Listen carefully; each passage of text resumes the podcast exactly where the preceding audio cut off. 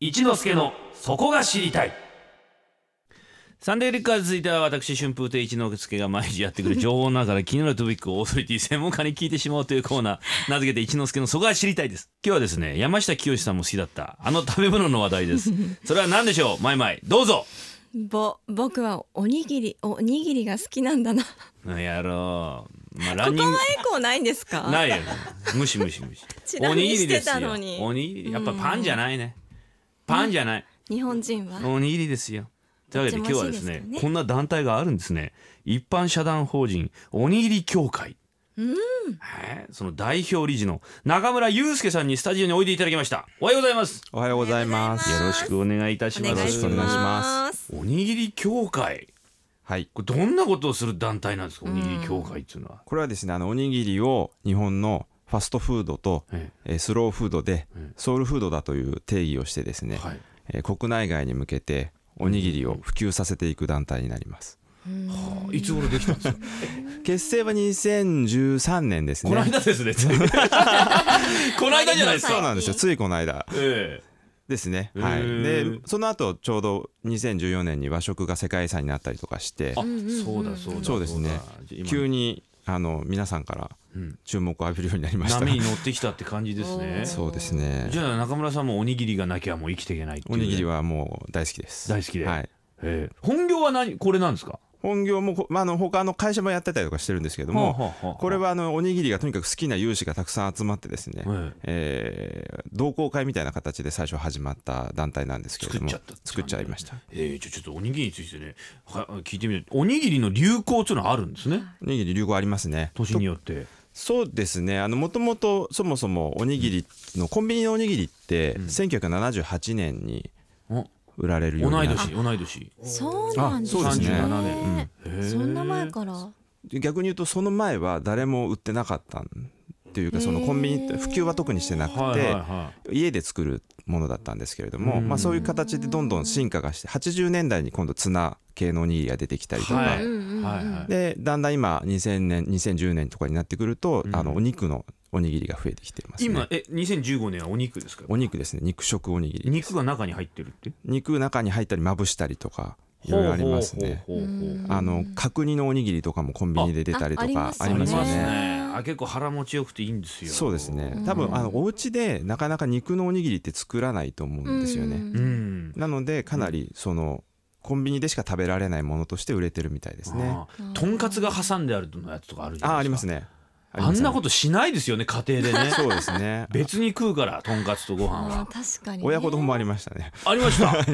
へえいいのなんか全国各地にいろいろとご当地おにぎりっていうのあるんだ聞いたんですけど、あの僕らの文献調べてですね、はいあのいろんな地域にいろんなおにぎりっていうのがたくさんあるんですね。ええでそれを実際にレシピ化して、あのクックパッドの中にあのおにぎりジャパンっていうのがあるんですけれども、それは僕らのあの公式のキッチンでそこで47都道府県のおにぎりのレシピを掲載していて、中にはですね、あのおにぎりの中におにぎりが入っている。えちょっとよくわかんないですけどどういうことです かえっと、宮城県なんですけれども、はいおにぎりちわかめご飯の小さなおにぎりを、はいもうビー玉ぐらいですね、はいそれに海苔をまるっと巻いて、はい要は黒いビー玉みたいな形にした状態で、えーさらにその上にまたわかめご飯おにぎりを握るっていうですねそれなんかあ意味が そこに何か生まれるあですね意味が何なのかっていうのはなかなか分からなくて、ええあの過去の文献でこの辺りで食べているおにぎりはこれとへーいうのがあってでおそらくその気仙あの気仙沼の辺りってわかめがすごい取れるので、えで海苔の技術がもしかしたら足りなくて、うんわかめはたくさん取れるけど海苔は取れなくてほうほうその結果海苔があのおかず的なごちそうになっなてたるほどあー中に入ってるその海苔の塊そうでがすそうですそうです具なんだそうなんです例えばだから千葉だと醤油ご飯になったりとかうん、えそんなのあるんですか醤油ご飯のそっかキそうでコすねマンがある野田野田、ですね僕野田生まれそうですよあねの千葉県はもうあの醤油ご飯おにぎりっていうのが昔から食べられてますねおーで鹿児島だとあれですよさつまいもおにぎりっていうへのーがあって、うーんこれいろいろありますねとろろ昆布おにぎりってどうなんですか石石川あの海苔の代わりにとろろ昆布を周りに、ま巻いて楕円形のおにぎりなんですけれども俵型ですか俵じゃないんですよ楕楕円円形なんですよおにぎりって何種類かあるんですよあの俵型っていうのは関西の方でほうほようく使われますけどあれはあの町民文化の時に感激とかの時でお弁当に食べやすい形にあーななっるほどてそれがそのまま出てってきたのがおむすびあのおにぎりなんですけどはいもあのーどちらかというとこうなん円盤っていうんですかね円盤型、円盤型平たいんですか平たいそうですねおせんべいほどぺぺったんこじゃないんですけども俵ほんと楕円形俵のを押したような感じああそうですあねーなるほどでしかも大大きめの感じですねで北海道とかもそれが多いですね多分焼きやすいのかなと焼いてあるんですかこれあの表ぐらい結構焼く円盤型だと火を通す系のレシピが多かったりしますねあの石川のそのとろろ昆布は違うんですけれどもただ多分とろろ昆布が巻きやすいようにうんあの平たいのかなと思うんですけれどもなんでもうまみとねご飯があってなんかうまそうですね結構ねうんその昆布のね、えー美味しそう中村さんが個人的に好きなおにぎりっていうのは僕はものすごいスタンダードに梅干しなんですけどスタンダードすぎてなんかちょっとかっこよかっこいいですよね行き着くとかそこだったみたいな感じですからそやうっぱですりねただあの外国の人たちにはよく分かってもらえなくて、梅干しの良梅さ干しはもう本当にうわっって言われますね アウトスプライはいそれ日本語であすそうですねなんつうんだそういうのツッコミ上手ということでね、はいえー、中村さんにですね、このサンデーフリッカーそのうなんですよ、うんイメージに合ったおにぎりレシピ考えていただきました、ありがたいねちなみに我々が伝えました、サンフリーはどういう番組なのか、えー報道番組であ る朝から爽やかな報道番組関口宏に負けるな、追いつけ追い越してサンデーフリッカーズということでまあ落語が消えてパーソナリティがひねくれているおいリスナーもひねくれているそんなことないですアシスタントはセレブ、いやいやいやまあ、そんな情報を頼りにはい考えてくださったのはどんななんでしょうえっと、うん2つありまして、ほう1つはあの普通のおにぎりは考えちゃいけないのかなと思いまして、ええワインワインで炊いたおにぎりワイン飯おにぎりというのを持ってきました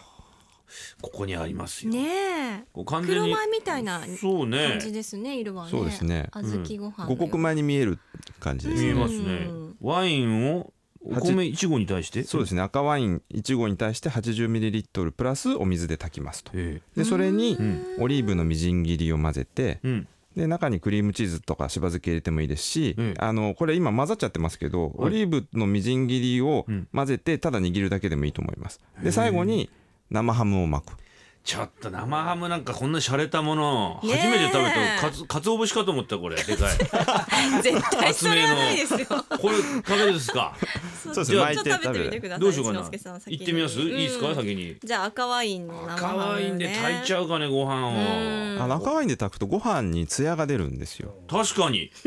艶やかだわでこれオリーブですかこれ見てそうですねねなんかチーズも入ってますねあちょっといただきますうんどうですかうんあでも見た目も可愛いうんあ中からクリームチーズが出てきたぞ全部混ぜましたねこれで僕あの、うん別々のレシピにしたん ですけど AD がねこれなんか完全に洋食ですねそうですね当たり前だけど洋のものを使ってるこれなんか酒飲みたくなるわうん美味しいあ本当ですかよかったです、ワイン飲みたくなうる、んうんうんうんワインこれワインで炊いてあるんだけどなんかちょちょっとしたこう洋酒を飲みたくなりますねほんとつまみにいい感じですね、うん残ったワインとかと一緒でたお米お米を炊いて、うんで例えばそのサンマのかば焼きの缶詰あるじゃないですか、はい150円ぐらいの、うんあれを中に入れても結構美味しかったりしますおーしば漬けとクリームチーズって合うんですね合います合いますへーよかったですいいじゃないかもう一個あるよこれもう一個はあの、スタンダードな旬やっぱりおにぎりはですねはい旬のものを味わうのにちょうどいいかなとうんうん思あっーてなるまほしどてうんうんまあ今今回はあの春ということでしらすのおにぎりですね、いいですねうんうんでしらすはあのちょっと水気があるので、うんあの電子レンジでちょっと水気を飛ばしてから、はいあの握ると美味しくなりますえねーじゃあちょっといただきましょうこれ海苔でね海苔巻いてねのり巻いちゃってくださいしらすですよしらすもいいいでやいやすねうん。うん。安心する。 これは安心ですよ。安定してんな。安心の、安心のブランドですね。海苔にしらす、塩ご飯。これ結構なもんですよ。あの本当しらすが好きな方だったら海苔巻かなくても、しらすの多分塩気だけでも美味しく食べれると思うんですが、しらすをこれ水気飛ばすっていうのは結構あのポイントですね。そうですねうまみがギュッとなりますし、あと傷みづらくなるので、あの持ち歩いていく時とかにはいいかなと思いますね。お仕いいです事ね和と洋どっちもできるんですねうまいねそうなんですよ何でもできちゃいまこす。のレシピ番組のホームページに載せますので皆さんお試しくださいね、はい、これからのおにぎり協会としての活動は何かありますか、ね、はい、えー、と5月の21日から23日にですね、あのおにぎり協会としてミラノ万博に行ってきます。ちょっとでかい団体じゃないです か万博はい、万博に行ってきます。ででそこで、あのうん東京で一番古いおにぎり屋さんが浅草にあるんですね。はい宿六というほうほうあのお店があってそこの3代目の、えー三浦さんたちと一緒に、えーみんなであのおにぎりを作って、でおにぎりをイタリアの人たちに食わしてこようかと。ちょっとどんなのを想定してま すスケールの大きいあのー日本的なすごく普通のおにぎりも出すんですが、あのお肉を中に入れてやっぱりあの海外の人お肉のおにぎりが大好きなので、そこでおにぎりを配ったりあとイタリアの人たちにあの寿司職人みたいな形でおにぎり握る人なんですねその宿六さんっていうのが。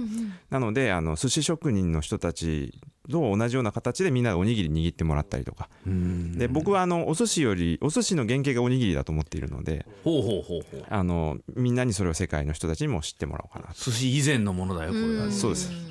ちょっと楽しみですね、えーぜひぜひこれからもすごい頑張っておにぎり普及のためにうんはい活躍していただければ活と躍してくださいありがとうございましたはい本日は一般社団法人おにぎり協会代表理事の中村祐介さんにお話を伺いましたありがとうございましたありがとうございます。 Sunday Flickers.